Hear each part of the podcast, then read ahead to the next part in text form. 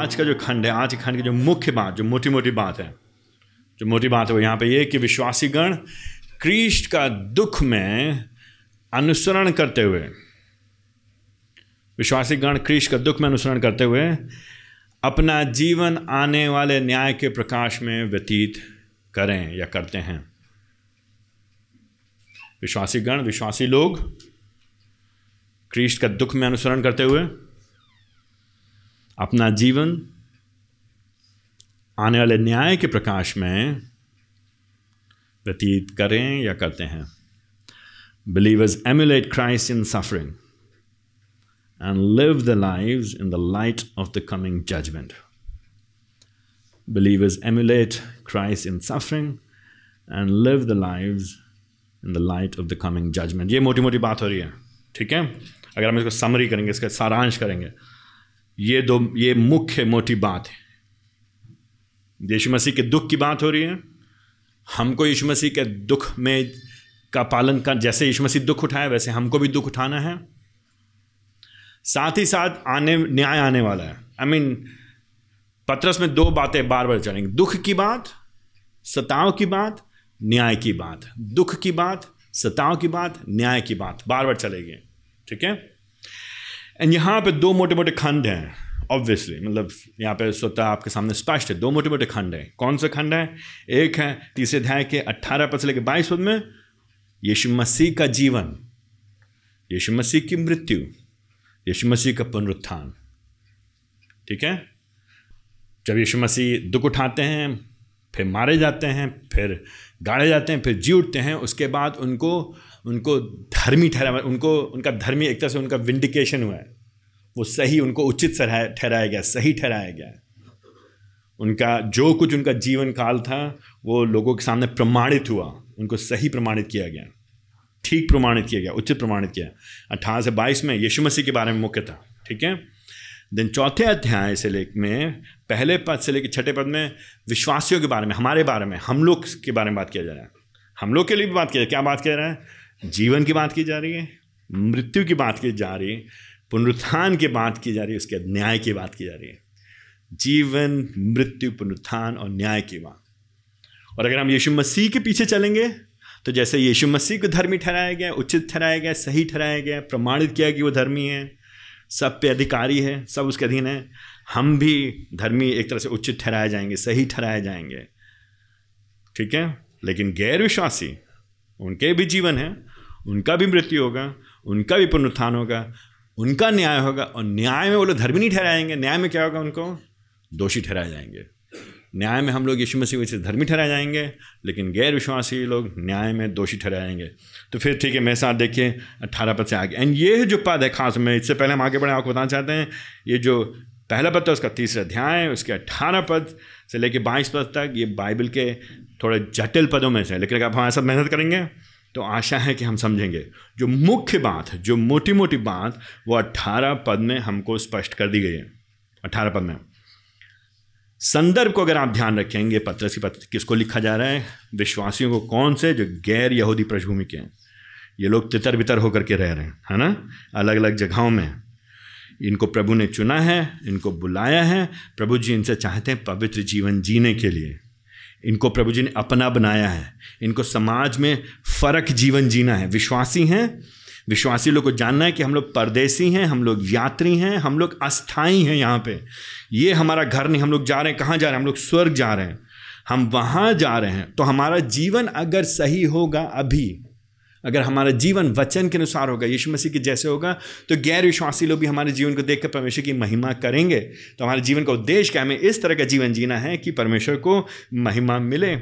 लेकिन प्रॉब्लम क्या है? जब हम लोग जीवन जिएँगे धार्मिकता का, लोग हमारा सताव करेंगे। लोग हमारा विरोध करेंगे। लोग हमको पसंद नहीं करेंगे। लेकिन उसके बाद भी हमको हताश नहीं होना है। उसके बाद भी हमको लोगों से अपना संबंध ठीक बना के रखना याद है, पिछली बार हमने ये कहा था, विश्वासियों को सबके साथ उनका संबंध ठीक होना चाहिए।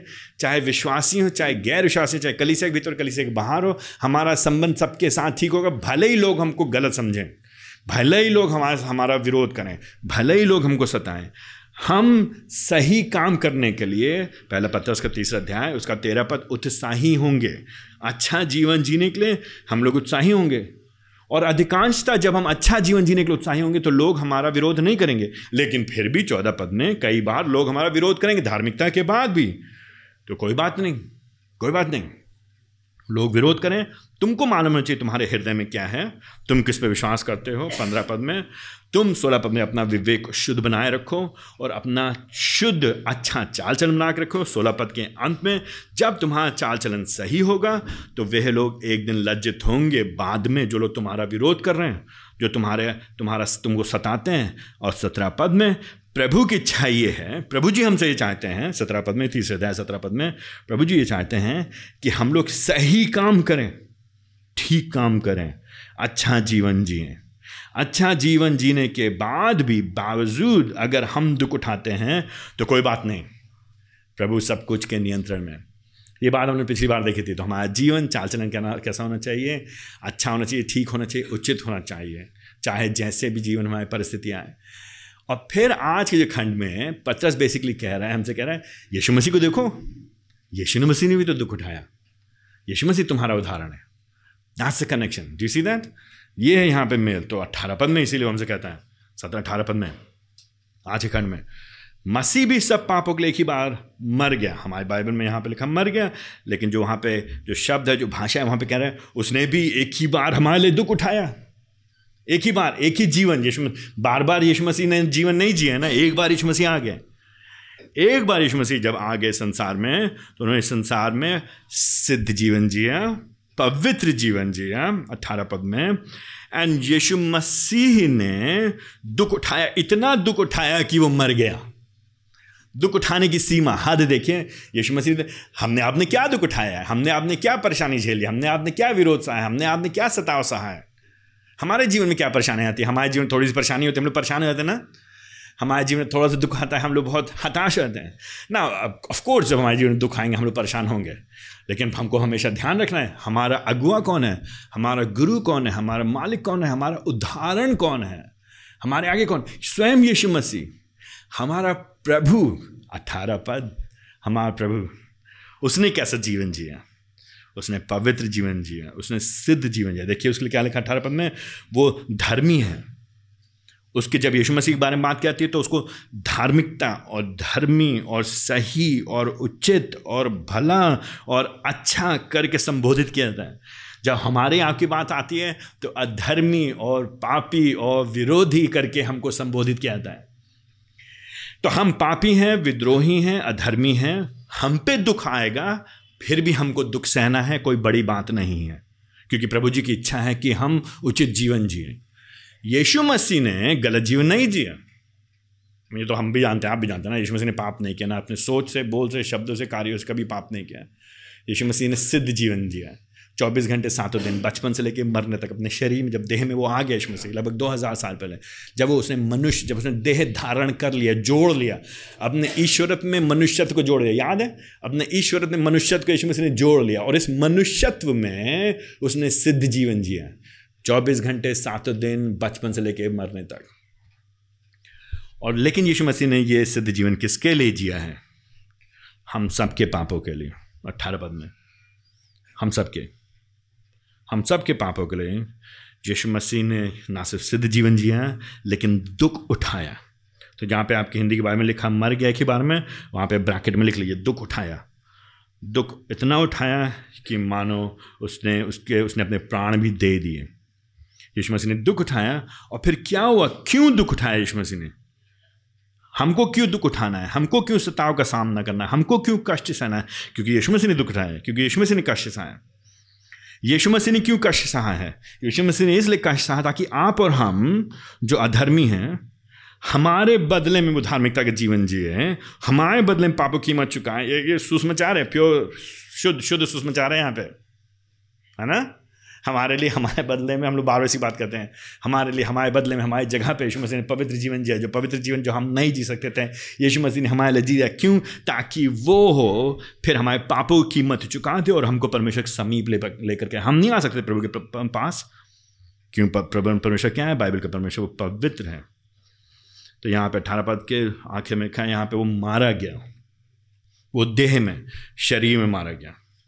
जब देह में मारा गया, लेकिन आत्मा के भाव से झिलाया गया। देह में मारा गया, उसने अपने शरीर में दुख उठाया। शरीर में, क्योंकि उसने शरीर को जोड़ लिया था, देह को जोड़ लिया था, उसमें मारा गया और आत्मा के भाव से आत्मा के द्वारा आत्मा में हो कर के शरीर में वो मरा, लेकिन नया जीवन उसको मिला, नया शरीर मिला, आत्मिक शरीर मिला, उसको महिमान्वित देह मिली आत्मा के द्वारा। और यही हमारे आपके साथ भी होगा एक दिन। एक दिन हमारे आपके साथ भी होगा। हम लोग मारे जाए, हम लोग मरेंगे एक दिन। हम लोग चाहे यीशु मसीह वापस आ जाएँ या हम इस संसार में अपने प्राण को दे दें, हम मर ज़रूर जाएँगे शरीर के भाव से, लेकिन हम आत्मा के भाव से जिलाए जाएँगे एक दिन। आत्मा के द्वारा जिला जाएँगे। आत्मा में हो करके और हमको नया जो शरीर मिलेगा, वो आत्मा में हो करके मिलेगा। आत्मा के द्वारा। यही बात पॉलिस भी कहता है कि देह हमारी नश्वर शरीर निरादर में बोए जाती हैं, लेकिन आदर में आत्मिक नई देह हमको मिलती है। यही चीज़ यीशु मसीह के साथ हुआ। एंड इसी बात को अगर आपको थोड़ा सा और समझना है तो पहला तमथस उसका तीसरा अध्याय, उसका सोलह पद, वहाँ पर ये बात की गई है। शरीर में यीशु मसीह मारा गया, आत्मा के द्वारा जिलाया गया आत्मा में हो करके कुलूसी उसका पहला अध्याय, उसके बाईस पद में स्पष्ट लिखा यीशु मसीह हमारे लिए, हमारे पापों के लिए, कीमत चुकाने के लिए शरीर में मर गया। तो जब वो मर गया और फिर उसके बाद जी उठा, फिर जो उन्नीस पद है, इसको लेकर के लोग बहुत परेशान हो जाते हैं। यीशु मसीह मारा गया, गाड़ा गया, तीसरे दिन जी उठा। इसमें कोई परेशानी नहीं। फिर उसके बाद उन्नीस पद में उसी में उसने जा करके बंदी आत्माओं को संदेश सुनाया। तो यहाँ पे यीशु मसीह के साथ कुछ रहा तो यीशु मसीह ने पवित्र जीवन जिया है, सिद्ध जीवन, धर्मी जीवन। फिर उसके बाद यीशु मसीह क्रूज पे मारे जा रहे हैं, फिर यीशु मसीह गाड़े जा रहे हैं, फिर यीशु मसीह जिलाए जा रहे हैं और ऐसा प्रतीत हो रहा है कि यीशु मसीह फिर प्रचार कर रहे हैं उन्नीस पद में। एंड जी, प्रचार किसको कर रहे हैं उन्नीस पद में? एंड ये पद को लेकर के कई बार लोग बहुत परेशान होते हैं। तो यहाँ पे कुछ बंदी आत्माएँ हैं जिनको संदेश सुनाया और कौन सी बंदी आत्माएँ? ये बंदी आत्माएँ वे हैं बीस पद ने जो आज्ञा नाम मानने वाली हैं। और विशेष तौर से आज्ञा नाम मानने वाली वे आत्माएँ हैं जो नूह के समय की हैं। हमको कुछ बातें हैं जो यहाँ पे अस्पष्ट है, लेकिन कुछ बातें जो स्पष्ट हैं, जो बात स्पष्ट है, वो हम बता देना चाहिए। स्पष्टता, यहाँ पर बात ये नहीं कहा जा रहा है कि यीशु मसीह अधलोक में गए हैं। यहाँ पे नहीं कहा जा रहा है उन्नीस बीस पद में कि यीशु मसीह नरक में गए यहाँ पे ये नहीं कहा जा रहा, क्योंकि कई बार हम लोग इसको ऐसे सोचते हैं। ना ही यहाँ पे कहा जा रहा है कि जो आत्माएँ हैं, ये पुराने नियम की जो आत्माएँ उनको दूसरा मौका दिया जा रहा मरने के बाद पश्चाताप करने का। यहाँ पे ये बात नहीं की जा रही है। दूसरे दूसरे मौके की बात नहीं की जा रही है। ना ही यहाँ पे बात की जा रही है अंग्रेज़ी में, जैसे कि कुछ लोग बोलते हैं, पाप शोधन स्थल, हिंदी में पर्गेटरी बोलते हैं। अंग्रेज़ी में पर्गेटरी हिंदी में पाप शोधन स्थल। पाप शोधन स्थल की बात नहीं की जा रही। यहाँ पे ये नहीं कहा जा रहा है कि एक ऐसी जगह है जहाँ पे अधर में आत्माएँ लटकी गई हैं और उनकी पिटाई हो रही है और उनको फिर संदेश सुनाया जा रहा है और फिर वो लोग अगर मानेंगे तो वो लोग प्रभु के पास आएँगे, उनको नया जीवन। यहाँ पे ये बात नहीं कही जा रही क्योंकि कई लोग इन पदों से यही मतलब निकालते हैं। तो मैं आपको पहले पहले बात, यहाँ पे क्या नहीं कहा जा रहा मैं स्पष्ट कर तो यहाँ पे ये नहीं कहा जा रहा कि यीशु मसीह अधलोक में जा रहे हैं, नरक में जा रहे हैं। यहाँ पे ये नहीं कहा रहा है कि उन बंदी आत्माओं को सुनाया जा रहा है, जो लोग पाप शोधन स्थल में हैं या अधर में लटके हुए हैं। यहाँ पे ये नहीं कहा जा रहा है कि यहाँ पे उनको दूसरा मौका मिल ये तीन चीज़ें नहीं हैं। तो फिर क्या है यहाँ पे? यहाँ पे यह बात स्पष्ट है उन्नीस पद से लेकर के बाईस पद में कि यीशु मसीह का पुनरुत्थान हुआ है एंड यीशु मसीह विजयी हुए हैं। और यीशु मसीह जो भी आत्माएँ हैं चाहे उनको आप जो समझ लीजिए वह सब बाईस पद के अंत में यीशु मसीह के अधीन कर दिए गए हैं।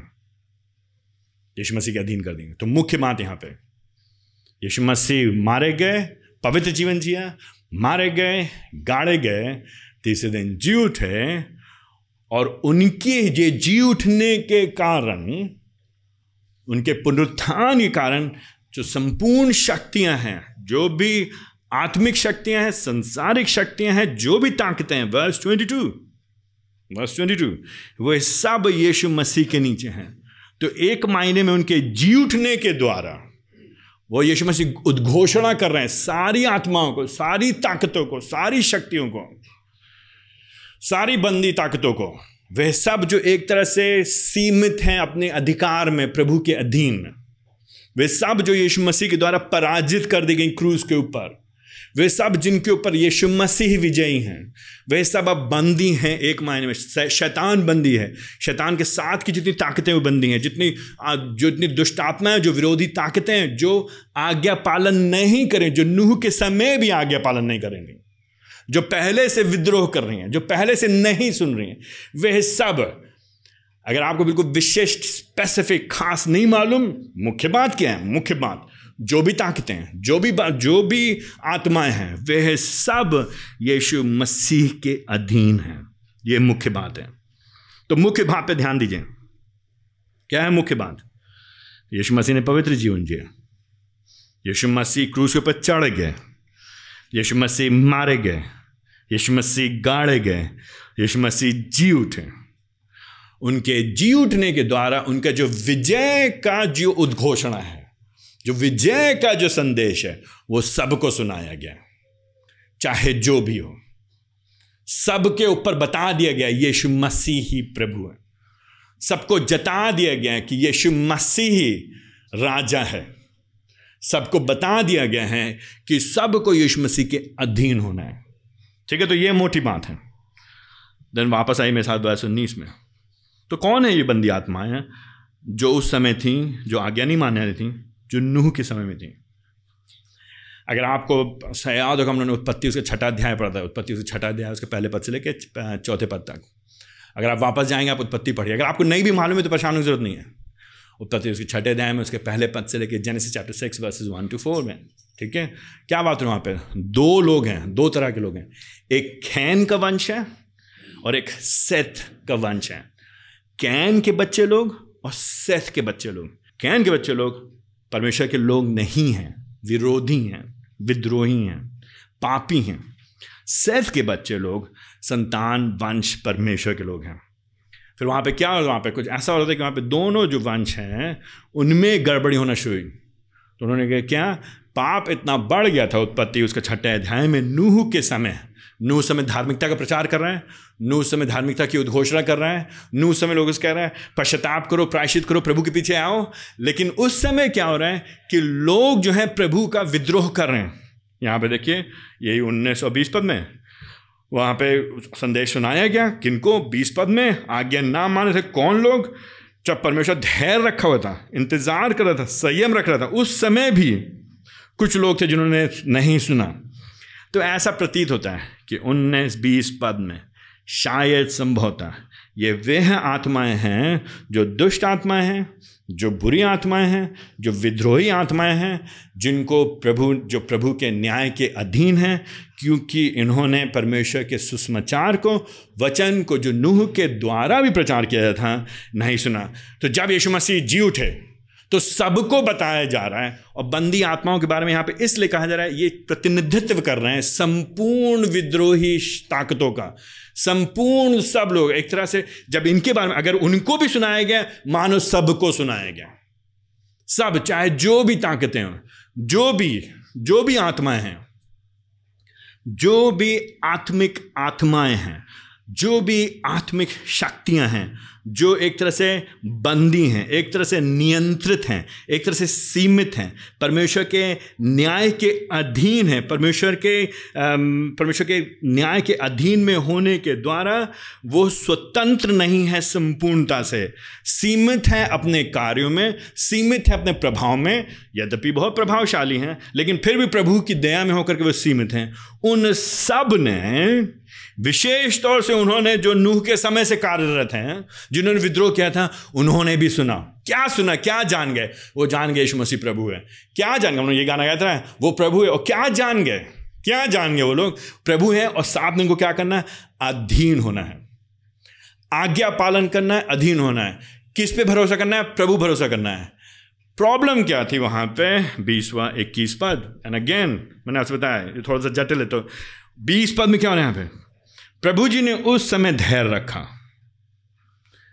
कुछ ही लोग बचे। कितने लोग बचे? वर्ष बीस में, बीस पद में कितने लोग? केवल आठ ही लोग। आठ लोग किससे बचे? पानी से।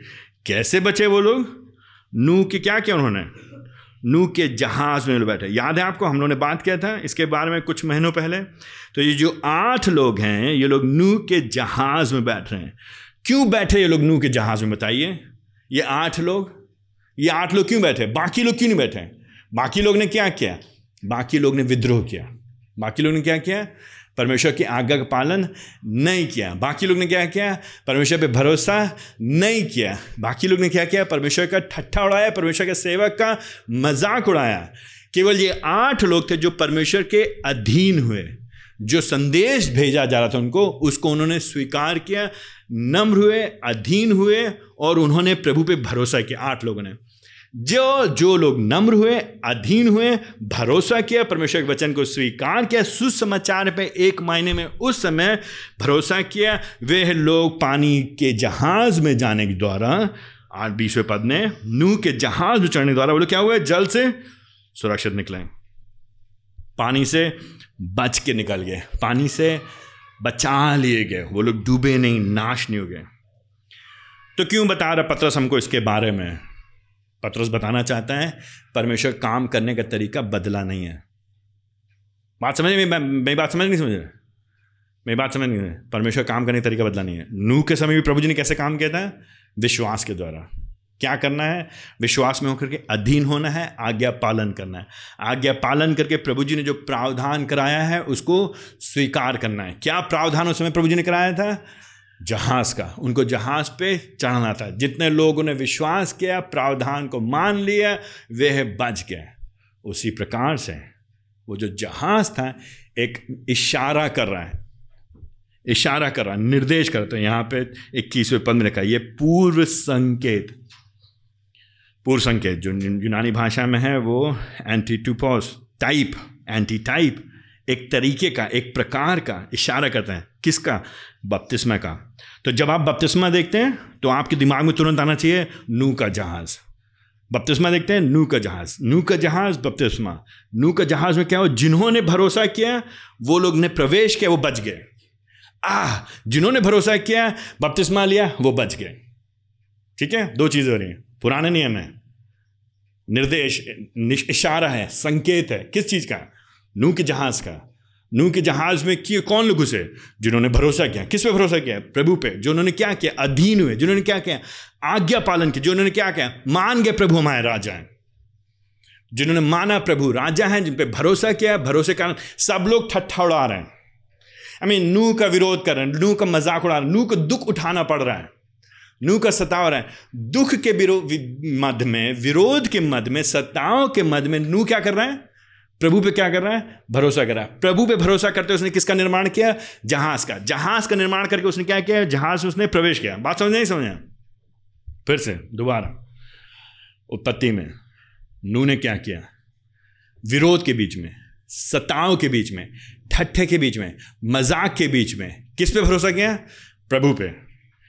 क्या क्या उसने भरोसे कारण? आज्ञा पालन। आज्ञा पालन होकर उसने क्या किया? जहाज़ में प्रवेश किया। क्योंकि उसने आज्ञा पालन करके, भरोसा करके, अधीन हो करके जहाज़ में प्रवेश किया, वो क्या हुआ? वो बच गया जीवन में ठीक है? जो नूह के साथ हुआ तो वही अभी विश्वासियों के साथ हो रहा है। तो पत्रस कह रहा है, परेशान मत हो, हैरान मत हो, डरो नहीं।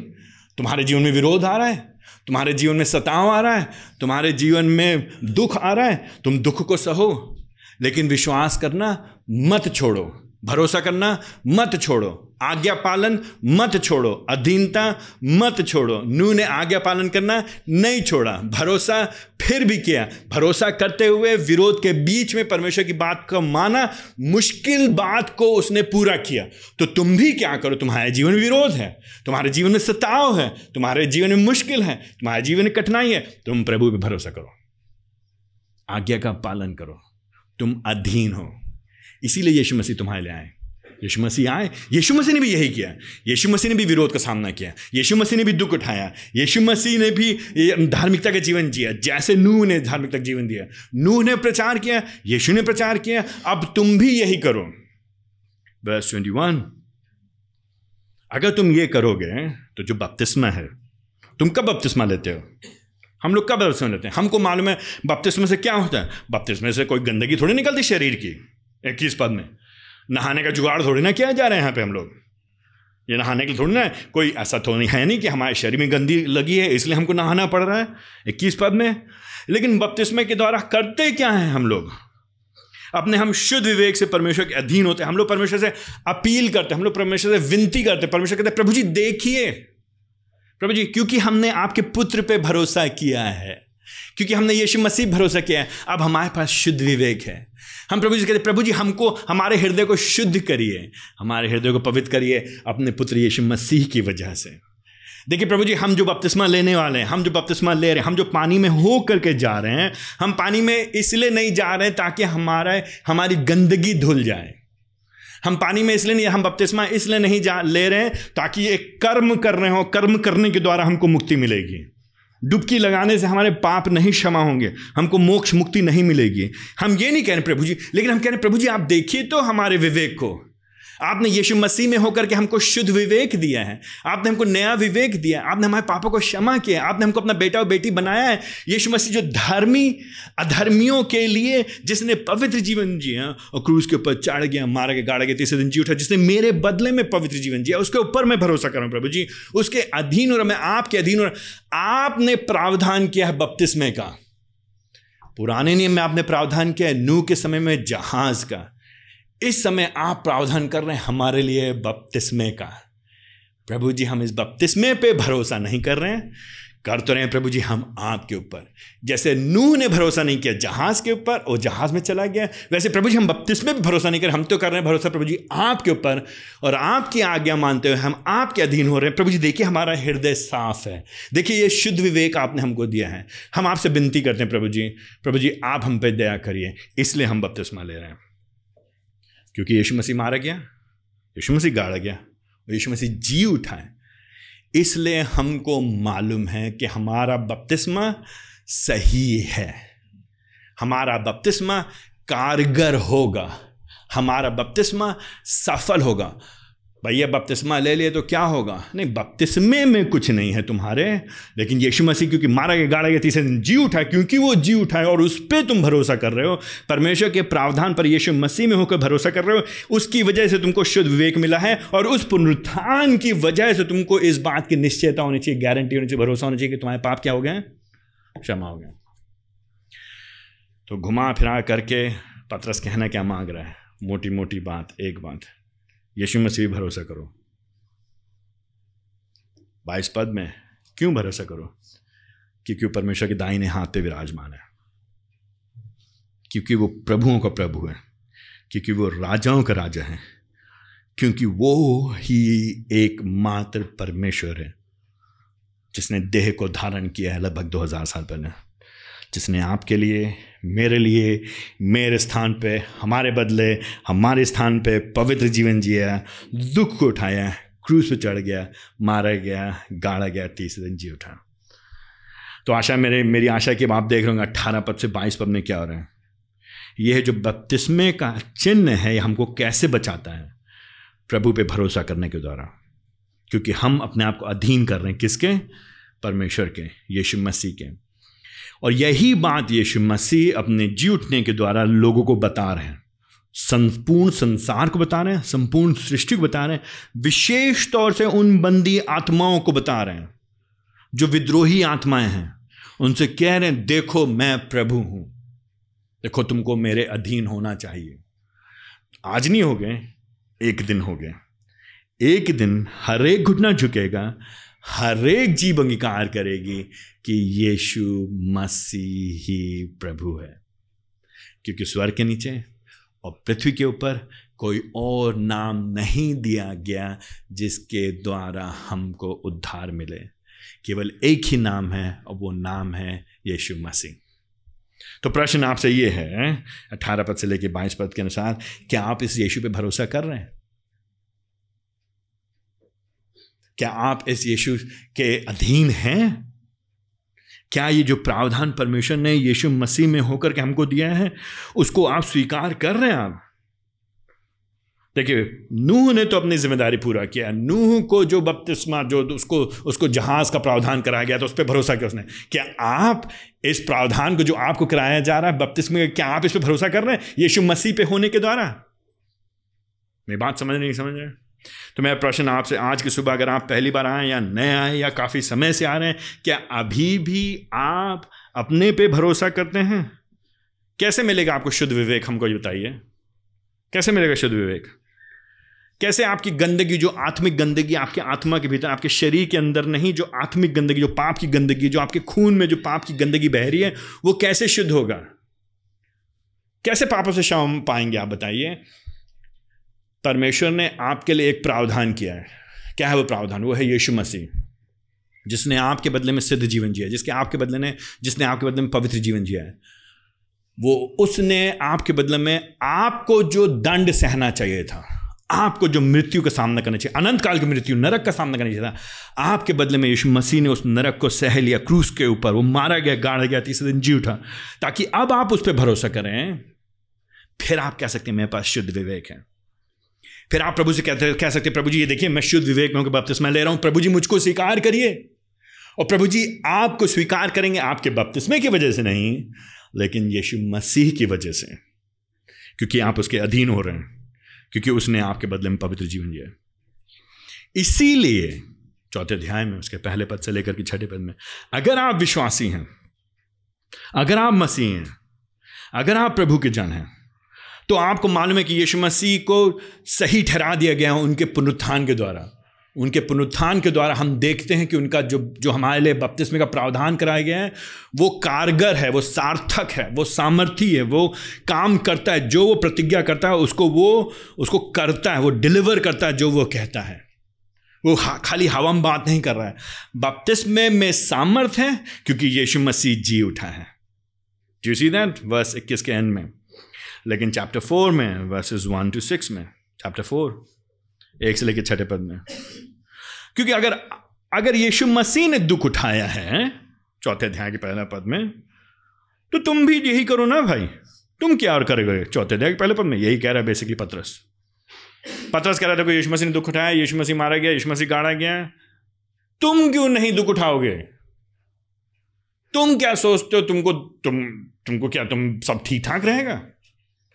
नहीं नहीं, बल्कि चौथे दिन पहले में कह रहा है कि जबकि यीशु मसीह ने शरीर में दुख उठाया, मृत्यु का सामना किया, इतना दुख उठाया है कि उसको शारीरिक मृत्यु का सामना करना पड़ा तो तुम भी इसी अभिप्राय से हथियार धारण करो यहाँ पे। अब तमंचा और कट्टे और बंदूक की बात नहीं हो रही यहाँ पे। यहाँ पे हथियार धारण करो मतलब अपने आप को तैयार करो, अपने आप को योग करो, अपने आप को बनाओ अपने आप को, अपने आप को तैयार करो इक्विप करो अपने आप को। अपने आप में धारण कर लो। क्या धारण कर लो? इसी सोच को धारण करो, इसी मानसिकता को धारण कर लो, इसी दृष्टिकोण को धारण करो। ये वाला जीवन तुम अपना लो। चौथे अध्याय के पहले पद में। अब तुम्हारा जीवन कैसा जीवन होगा? ओ, तुम्हारा जीवन यीशु मसीह के जैसा होगा, जैसा गुरु, वैसा चेला। हमारे प्रभु ने दुख उठाया चौथे अध्याय के पहले पद में तो हम भी दुख उठाएँगे। इसीलिए जब लोग बोलते हैं, यीशु मसीह पीछे चलो, सब ठीक हो जाएगा, वो लोग बाइबल ठीक से पढ़ना नहीं जानते हैं। यीशु मसीह के पीछे चलना, मान के चलना है कि जीवन में दुख आएँगे। तो अगर आज की सुबह आप आ रहे हैं और सोच रहे हैं यीशु मसीह पीछे चलेंगे, सारी समस्या ठीक हो जाएँगी, आप गलत जगह आ गए आप। किसी ने झूठी एडवर्टाइजिंग की आपके साथ? गलत एडवर्टाइजिंग किए हैं? समझ रहे नहीं समझ रहे यीशु मसीह के पीछे आएँगे, सब ठीक नहीं होगा, इसकी कोई गारंटी नहीं है। लेकिन इसकी गारंटी ज़रूर है कि यीशु मसीह के पीछे आएँगे, जीवन के बाद का जीवन आपको पक्का मिलेगा। तो जीवन के बाद का जीवन चाहिए। जीवन के बाद का जीवन चाहिए। अगर जीवन के बाद का जीवन चाहिए तो यीशु मसीह के पीछे आइए। अगर अभी सब कुछ बढ़िया चाहते हैं, यहीं पे सब बढ़िया हो जाए तो आप गलत जगह आ गए भैया। हम अभी भी आपसे कह रहे हैं। आप अपनी बाइबल देखिए, मैं नहीं कह रहा हूँ, चौथे अध्याय के पहले पद में, इसलिए क्यों? क्योंकि यीशु मसीह ने क्या किया? उसने दुख उठाया। वो मारा गया, गाड़ा गया। उसने दुख उठाया तो तुम भी यही करो, तुम भी यही हथियार था, यही सोच करो। तुम्हारा जीवन भी यही होना चाहिए। क्या? क्यों होना चाहिए? अरे, चौथे अध्याय के पहले पद में, उसके अंत में, अगर तुम दुख उठाओगे जीवन में, शरीर में, जब तक तुम शरीर में हो तो तुम दुख उठाओगे। शरीर मतलब दुख उठाना। शरीर मतलब दिक्कत, शरीर मतलब समस्या, शरीर मतलब परेशानी, शरीर मतलब बीमारी, शरीर मतलब गरीबी, शरीर मतलब कमज़ोरी। शरीर है तो किसी न किसी तरह की अलग अलग रीति से परेशानी जीवन में आएँगी ही आएँगी। पहला पद के आखिरी लाइन में, लेकिन उसका फ़ायदा क्या होगा मेरे भाइयों, बहनों? क्यों दुख उठाओ भाई? क्यों दुख उठाओ? अगर दुख नहीं आएँगे तो हम पाप से कैसे छूटेंगे? क्योंकि एक दिन जब हमारे दुख खत्म हो जाएँगे तो हम इस पाप से भी छूट जाएँगे। क्योंकि हम शरीर में फिर नहीं रहेंगे। जब हम शरीर में नहीं रहेंगे, जब हमको नया शरीर मिलेगा तो आपके जीवन परेशानी है कि नहीं है? अब अगर आप सोचते हैं, मेरी बीमारी कब दूर होगी? हो सकता है, अभी दूर हो जाए, हो सकता है, कल दूर हो जाए, हो सकता है, परसों दूर हो जाए। मुझको नहीं मालूम कब बीमारी दूर होगी, लेकिन आपकी बीमारी एक दिन आपकी दूर होगी, पक्का दूर होगी ना? गरीबी आपकी दूर होगी कि नहीं होगी? पक्का दूर होगी। लेकिन कब दूर होगी हमको नहीं मालूम। एक दिन दूर हो जाएगी। पहले पद के अंत में देखिए। हम पाप से छूट जाएँगे। कब छूट जाएँगे? एक दिन। कब? जब शरीर से छूट जाएँगे। जब इस शरीर से जाते रहेंगे। धीरे धीरे हम पाप के ऊपर विजय पाएँगे। धीरे धीरे हम यीशु मसीह के जैसे बनते जनाए आएँगे। और उसके लिए करना क्या पड़ेगा चौथे अध्याय के दूसरे पद में? करना क्या पड़ेगा? आराम से थोड़ी ना होगा, अपने आप थोड़ी ना होगा, स्वतः थोड़ी ना होगा ऑटोमेटिकली नहीं होगा, करना है क्या है? दूसरे पद में, चौथे अध्याय के दूसरे पद में। अपना जीवन कैसे जियोगे अब तुम? बात ध्यान दे रहे कि नहीं रहे, हमको जीवन कैसे जीना है? प्रभु के जैसे तो इसीलिए चौथे अध्याय दूसरे पद में अपना शरीर में क्या करो? अपनी अभिलाषाओं में मत जियो। तो मेरी मर्ज, मेरी इच्छा। तो इसलिए जब हम कई बार लोगों से बात करते हैं, कई बार लोग कहते हैं, भैया, हमारी इच्छाएँ भी कुछ है ना? हमारे सपने भी कुछ हैं। हमने भी सोचा था कि हम ये ये करेंगे। दूसरे पद में, अपने सपनों के लिए मत जियो। चौथे अध्याय दूसरा पद। जो भी तुम्हारा जीवन बचा है, कितना बचा है जीवन? कल मैं बात करते एक भाई से बात करते भाई अपने, एक भाई मुझको अपने भाई के सगे भाई के बारे में बताया थे, जिनका भाई लगभग चौंसठ साल की उम्र में प्रभु के पास आया और चौंसठ साल की उम्र प्रभु के पास आया और वो अब उसने अपने जीवन शैली में बदलाव किया। उसने कई त्याग किए, वो पैसा कमा कर, कमाना छोड़ करके वो प्रभु के लोगों की मदद करने लगा, सेवा करने लगा। तो उसके बड़े भाई ने कहा, जो मसीह है, अपने गैर विश्वासी भाई से जो अब मसीह बन गया है, उससे कहा, भाई, तुम्हारे जीवन इतना बदलाव क्यों आ रहा है? तुम पैसा कमाना छोड़ करके अब सेवा क्यों कर रहे हो तुम? उसने कहा कि मैंने अपना जीवन संसार में बहुत व्यतीत कर लिया है। अब मैं कोशिश कर रहा हूँ कि जो समय मैंने बर्बाद किया था, उसको पुनः वापस प्राप्त कर सकूँ। क्योंकि मैंने पिछले पैंसठ, चौसठ साल संसार के लिए जिया है। अब मैं कोशिश कर रहा हूँ, प्रभु जितना भी जीवन मुझे दे, मैं प्रभु के लिए जीऊं। यही कह रहा पत्र से यहाँ पे, देखिए, चौथे अध्याय के दूसरे पद में। शरीर में अपना शेष जीवन, क्या करो तुम? लोग क्या कहते हैं हमसे? लोग क्या कहते हैं? हमारे समाज में क्या कहा जाता है? हिंदुस्तान में क्या कहते हैं? भारत में क्या कहा जाता है हमको? हमको कहा जाता है कि जीवन किसके लिए जियो? चौथा ध्यान उसका दूसरा पद, अपने लिए जियो। अपने माँ बाप के लिए जियो, अपनी इच्छाओं के लिए जियो, अपने समाज के लिए जियो, अपने शरीर के लिए जियो, अपने अपने समुदाय के लिए जियो। चौथे अध्याय के दूसरे पद में, लेकिन प्रभु जी हमसे क्या करें? पत्रस उस समय, एंड ध्यान रखिएगा पत्रस किन से बात कर रहा है? ये उन लोग से कह रहा है जो लोग मुश्किल में, कठिनाई में, दिक्कत में, समस्या में, परेशानी में, ठीक है? जिनके जीवन में शायद गरीबी है, जिनके शायद बेरोजगारी है, जिनके पास आर्थिक समस्या है जो समाज में इनका ज़्यादा ऊँचा स्थान नहीं है।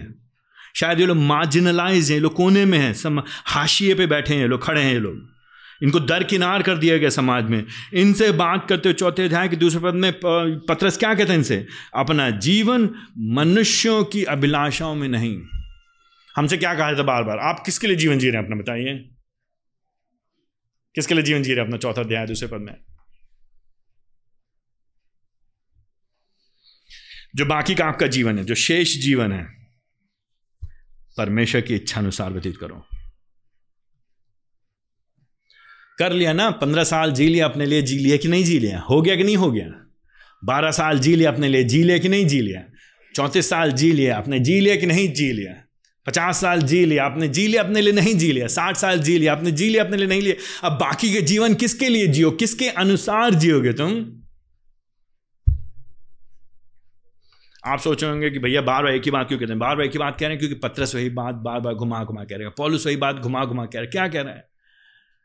आप किसके लिए जीना चाहते हैं? मैं किसके लिए जीना चाहता हूँ? दूसरे पद में? वह स्त्री में, क्योंकि पहले अतीत का समय पहले तुमने कैसे जिया पहले तुमने क्या किया चौथे अध्याय, तीसरे पद में? अरे संसार के लोग क्या करते हैं? गैर विश्वासी लोग क्या करते हैं? अन्य जाति लोग क्या करते जो प्रभु को नहीं जानते, वो लोग क्या करते हैं? जो अन्य जाति लोग हैं, जो प्रभु को नहीं जानते हैं, जो गैर विश्वासी लोग हैं, जो मसीही नहीं हैं, जो ख्रिस्टियन नहीं हैं, वो लोग इच्छा अनुसार कार्य करते हैं। अपनी इच्छा अनुसार। अपने मन, अपनी मर्ज़ी, अपने सपने, अपने, अपनी योजनाएँ, अपना हम अपने लिए जिएँगे, अपने बच्चों के लिए जिएँगे, अपने मम्मी पापा के लिए जिएँगे, अपने पड़ोसी के लिए जिएँगे, अपने समाज के लिए जिएँगे, अपने देश के लिए जिएँगे, अपने समुदाय के लिए जिएँगे। अपनी जाति के लिए जिएँगे। उन्होंने कर लिया है भैया। चौथे पद से पहले, तीसरे पद की आखिरी लाइन में, ये पर्याप्त, तुम कर चुके हो पहले। इसलिए तो तुम पहले क्या करते थे? पहले तुम क्या करते थे? पहले तुम कामुकता में जीवन व्यतीत करते थे। पहले पहले तुम पियक्कड़पन में जीवन व्यतीत करते थे। पहले तुम क्या करते, अपने शरीर की अभिलाषा में जीवन व्यतीत करते थे। विषय भोग, क्या मिल जाए तुमको? कहाँ से हमारी हमारी इच्छाएँ पूरी हो जाएँ? हम पहले पेट के लिए जीते थे। पापी पेट के लिए जीते थे, चाहे जिसके लिए हम हम पहले मदपान घोष्टियाँ हम लोग साथ बैठते थे, हमारा उठना, बैठना, इधर बुराई, उधर बुराई। हम जड़ काटने के लिए, हम घृणित मूर्ति पूजा में लगे थे। ये मूर्ति पूजा केवल हाथ की मूर्तियाँ नहीं, लेकिन वो मूर्तियाँ जो हमने अपने दिमाग में बनाई, अपने उपज में बनाई, अपने बुद्धि में बनाई, अपनी सोच में बनाई, कौन सी मूर्तियाँ?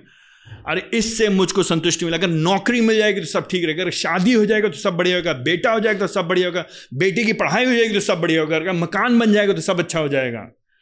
अगर सरकारी नौकरी मिल जाएगी तो बढ़िया हो जाएगा। अगर थोड़ा और पैसा हो जाएगा तो सब बढ़िया हो जाएगा। हमने क्या कि हम ये मूर्तियों में हम लगे घृणित मूर्ति पूजा में। अपने हाथ की मूर्तियाँ, कुछ लोग हाथ की मूर्तियों में, लेकिन कुछ लोग अपने विचारों की मूर्तियों में। जो मूर्तियाँ जो हमको संतुष्टि देती हैं, वो मूर्तियाँ जो हमको जीवन प्रदान करती हैं, वो मूर्तियाँ जो हम सोचते हैं, हमको सुरक्षा प्रदान करती हैं। हमने उनमें क्या किया अपना जीवन गंवाया कि नहीं गंवाया? आपने गंवाया कि नहीं? हमको बताइए। आप आज की सुबह यहाँ पे आपने अपना जीवन गंवा दिया कि नहीं गंवा दिया? पिछले बीस साल किसके लिए जिए? आपने बताइए। जब तक आप प्रभु के नहीं आते थे, किसके लिए जी रहे थे बताइए? Who did you live for किसके लिए? बताइए। किसके लिए जिए आपने? किसके लिए जी रहे हैं? हमें बताइए आपके दोस्त लोग किसके लिए जी रहे हैं? आपके स्कूल में, आपके कॉलेज में, आपके आपके जो यूनिवर्सिटी में, आपके साथ में जो लोग काम करते हैं, वो किसके लिए जी रहे हैं? इसीलिए जब मसीही माता पिता बच्चों से कहते अरे बेटा, अपना संभालो, अपने लिए जी लो तो उस समय मालूम हो क्या? वो मसीही बात नहीं कर, वो दुष्टता की बात करें, नरक की बात करें, शैतान की बात करें उस समय वो लोग। जब मसीही माता पिता इस तरह की बात करते तो हम, हमको लगता है कि भैया, अभी आपने सुषमाचार समझा नहीं है। सुषमाचार ने अभी आपके हृदय को भेदा नहीं, आपके खाल के नीचे घुसा नहीं सुषमाचार। आपने जाना नहीं है, यीशु मसीह वो जो धर्मी अधर्मियों के लिए मर गया। उसने हमको जीवन दिया। तो मेरी प्रार्थना है, मेरी विनती है आपसे आज की सुबह तीसरे पद को पढ़िए, ध्यान से पढ़िए, धीरे से पढ़िए। सोचिए अपने जीवन के बारे में। अपने पड़ोसियों से बराबरी करने की कोशिश मत करिए। अपने समाज के जैसे जीने की कोशिश मत करिए। आपके पड़ोसी लोग चाहते हैं आपके पास सबके पास बहुत पैसा हो, बहुत मकान हो, बहुत सब कुछ हो। गठिया बटोर के लेके नहीं जाएँगे आप, हम बता दे रहे हैं आपको। आपके पड़ोसी लोग, पहले आप ऐसे करते थे, लालच में लालच में, कैसे एक कमरा और बना लें, कैसे पक्का मकान और बना लें, कैसे थोड़ा सा और जोड़ लें, एक गाड़ी और करें। इसी में तो आप लगे थे, विषय भोग में, कामुकता में पिय कड़पन में रंग रेलियों में मदपान गोष्ठी में, घृणित मूर्ति पूजा में हमने समय व्यतीत कर दिया गंवा दिया बर्बाद कर दिया, व्यर्थ हो गया हो गया, खत्म। अब काफ़ी और नहीं करना है ना, हमको और कितना करना है, और कितना समय बर्बाद करेंगे, बताइए। बेसिकली यहाँ पे पत्र से कह रहा है, और करना है, बर्बाद तो अपना जीवन क्या? है पत्रस के अनुसार परमेश्वर की जो अर्थव्यवस्था है, परमेश्वर की सोच में, परमेश्वर के दृष्टिकोण में, परमेश्वर के जीवन में जो बाहर के लोग हैं, वो जीवन बर्बाद कर रहे हैं। आप क्या कर रहे हैं? आप भी कह रहे हैं, मैं भी करूँगा बर्बाद जीवन। यही कह रहे हैं आप। बना लीजिए। जोड़ ली कर लीजिए जो करना है। आई मीन देखिए तो यहाँ पे चौथे पद में, जब हम अलग जीवन जिएँगे जब हम नहीं भागेंगे पैसे के चक्कर में, जब हम नहीं भागेंगे नौकरी के चक्कर में तो लोगों को आश्चर्य होगा। कई बार हम लोग चलो कहते हैं, अरे, आपको अपने बच्चों की पढ़ाई की चिंता नहीं है? नहीं, बहुत चिंता है। अपने बच्चों की पढ़ाई का भविष्य की चिंता नहीं, बिल्कुल चिंता है। क्यों नहीं चिंता है? मेरे बच्चे हैं ऐसा थोड़े ना कि हम किराए पे बच्चे लेकर के आए नहीं, हमारे बच्चे हैं। बहुत चिंता हमको, बहुत प्यार अपने बच्चों से। लेकिन बच्चों से प्यार का मतलब ये नहीं कि दीवाने हैं, उनको डॉक्टर ही बनाना है। बच्चों से प्यार का मतलब नहीं, कर्जा ले करके, मर करके पैसा होना प्रभु देने के लिए, पैसा नहीं, खाने के लिए पैसा नहीं, लेकिन सबसे महँगे स्कूल में पढ़ाएँगे और फिर जीवन भर बच्चों को सुनाएँगे। पेट काट के बेटा पढ़ाया है तुमको मैंने, पेट काट के। अब बेटा तुम भी कुछ करो हमारे लिए। हमको शर्मा जी, गुप्ता जी, वर्मा जी और ठाकुर साहब और सिद्दीकी साहब और हुसैन साहब और डिसूजा साहब से हमको कंपटीशन करना ही नहीं हमको। करना ही नहीं, हमको बराबरी नहीं करना, हमें हमें नहीं चाहिए चार मकान। अगर होगा तो ठीक है, नहीं होगा तो ठीक है। अगर हो जाएगा आराम से तो ठीक, हम नहीं परेशान हो रहे हैं। हम किराए के घर में रह लेंगे, कोई दिक्कत नहीं है। अगर प्रभु जी देंगे हमको अपना मकान तो ठीक है, किराए ठीक। भैया, अपना घर तो अपना घर होता है, कहाँ लिखा है? बाइबल में कौन से पद में लिखा है, अपना घर तो अपना घर होता है, हमको अध्याय नंबर और वर्ष नंबर बताओ ना। भैया, जब तक प्रभु ने दिया अपना मकान तो ठीक है, अगर नहीं दिया प्रभु ने, हम परेशान हैं, हम पगलाएँगे नहीं। हम संसार के जैसे नहीं जिएँगे, हम व्यर्थ नहीं करेंगे अपना समय। तो क्या करें लोग, मसीह कहेंगे, आपका जीवन फ़र्क होना चाहिए तो आपकी प्राथमिकताएँ फ़र्क होनी चाहिए। आपके जब आप खरीदारी करने आते हैं, आपकी खरीदारी का तरीका फ़र्क होना चाहिए। आपके जीवन शैली फ़र्क होना चाहिए। तो क्या होगा जब गैर विश्वासी लोग देखेंगे चौथे पद में तो उनको आश्चर्य होगा, कहेंगे कैसे लोग हैं ये लोग भाई? कहेंगे, यार, ये लोग हमारे साथ में नहीं है, दुराचार नहीं कर रहे तो जब चार पड़ोसी लोग आपके बात करेंगे, हमेशा बच्चों को पढ़ाई, बच्चों को पढ़ाई, बच्चों को पढ़ाई पढ़ाई नहीं होगी, पता नहीं क्या हो गया। क्या ही मतलब इतनी पढ़ाई पढ़ाई करेंगे फिर भी सब लोग फेल होते रहते हैं। पढ़ाई पढ़ाई पढ़ाई। सारा पैसा लगा देंगे, परेशान होंगे पंद्रह साल तक की और खुद भी नहीं खाएँगे चैन से, दूसरों भी नहीं चैन से जीने देंगे। और फिर एंड में हुआ गया ना प्रभु को दिया, ना लोगों की मदद किया, ना सुषमाचार की निवेश किया, केवल अपने पे लगाया, केवल अपने पे लगाया। क्यों? क्योंकि ये फ्यूचर इन्वेस्टमेंट है ना, इनका, ये एल है बच्चे उनके। बच्चे उनके क्या हैं? एल आई तो चाहे बच्चों पढ़ाई को हो गया, चाहे मकान को लेकर के, चाहे नौकरी को लेकर हम लोग दुराचार में उनके जैसे नहीं जीते हैं। तो चाहे पैसे को लेकर गए, चाहे अश्लील बातों को होकर गए, चाहे कामुकता की बातों को हो गया, चाहे वासना की बातों को हो गया, चाहे दोहरे अर्थ वाले मज़ाक, हँसी मज़ाक हम नहीं करते, हम चुटकुल्ले नहीं करते हैं। हम लोगों के शरीर और यौन संबंधों के बारे में बात नहीं करते और हम उनके साथ उनके जैसे प्रोग्राम, कार्यक्रम नहीं देखते और उनके चर्चा नहीं करते हम लोग। हमारी प्राथमिकताएँ फ़र्क हैं, हमारी सोच फ़र्क है, हमारे दृष्टिकोण फ़र्क है, हमारे उद्देश्य फ़र्क है, हमारे सपने फ़र्क है, हमारे दर्शन फ़र्क है, हमारा लक्ष्य फ़र्क है, हमारी निगाह फ़र्क है, हम लोग दूसरी जगह जा रहे हैं, हम लोग अजीब लोग हैं, अलग लोग हैं, फ़र्क हैं। हम कहीं और जा रहे हैं हम लोग। जब हम उनका साथ नहीं देते, उनके जैसे नहीं, वही बात है ना, चौथा पांचवा पद अगर आप उन्हीं के जैसे दिख रहे तो आप मसीह नहीं हैं। ये बात मसीह की हो रही बाय दो पत्रस कह रहे भाई देखो तुम ऐसा नहीं करते हो। अगर आपके लिए आप ऐसा करते हैं और इसमें फंसे हुए चौथे पद में जब हम उनके अनुसार नहीं चलते तो वो हमारा अपमान करते हैं। कोई बात नहीं परेशान मत होइए आप। परेशान लोग इज़्ज़त नहीं देते ना। आपके पास बहुत बड़ी गाड़ी नहीं चले आए फिर वही मारुति एट हंड्रेड लेकर के। वो क्या है इतने बीस साल से वही गाड़ी चला रहे हैं वही साइकिल चला रहे हैं वही फटेरी गाड़ी चला रहे हैं। अभी तक आपने मक, अभी तक मकान नहीं बनाया भैया आपने? अभी तक नहीं किया है? नहीं क्या भैया नहीं है पैसे तो नहीं भैया क्या करेंगे हम? वो आपका अपमान करेंगे। कोई बात नहीं करना चाहिए, अपमान, पाँचवें पद में।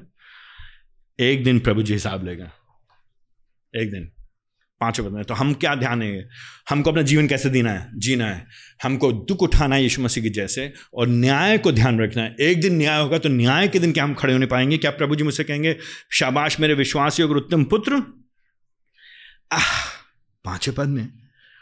प्रभु जी हिसाब लेंगे, किससे लेंगे? जीवितों और मैं तो चाहे आप मर जाएँगे, प्रभु जी आपको फिर से ज़िंदा करेंगे, आपको मालूम है? आपको मालूम है? बचेंगे नहीं, प्रभु जी न्याय करेंगे। जो लोग मर गए हैं, वो बचेंगे नहीं, प्रभु जी क्या करेंगे? ज़िंदा करेंगे, शरीर देंगे और फिर न्याय करेंगे। चलो हिसाब दो। आप मर जाएँगे तो बैंक हो सकता है आपसे पैसा ना निकलवा पाए। लोगों से कर्जा लिया हो सकता है आप भाग जाए, शहर बदल लें, नंबर बदल लें, फ़ोन नंबर बदल लें, हो सकता है आप ना दें। प्रभु जी से जो कर्जा लिया है प्रभु जी लेंगे उसका हिसाब और ब्याज सहित लेंगे। पाँचवें पद में, परंतु वे उसी का लेखा देंगे जो जीव तो मृत्यु का न्याय करने तैयार है। प्रभु जी इंतज़ार करें, बस समय आने वाला है। तो इसीलिए छठे पद में, इसको पढ़कर कंफ्यूज मत होइएगा छठे पद को। भ्रम में पड़ेगा यहाँ पर लिखा, इसीलिए मरियों को भी सुषमाचार इसी अभिप्राय से सुनाया गया था। तो कई मसीह लोग हैं जो लोग मर गए गैर मसीह हैं जो मर गए लेकिन जो मसीह लोग जिन्होंने विश्वास किया, जो मर गए, उनको जब ज़िंदा थे, तब उनको सुषमाचार सुनाया गया था।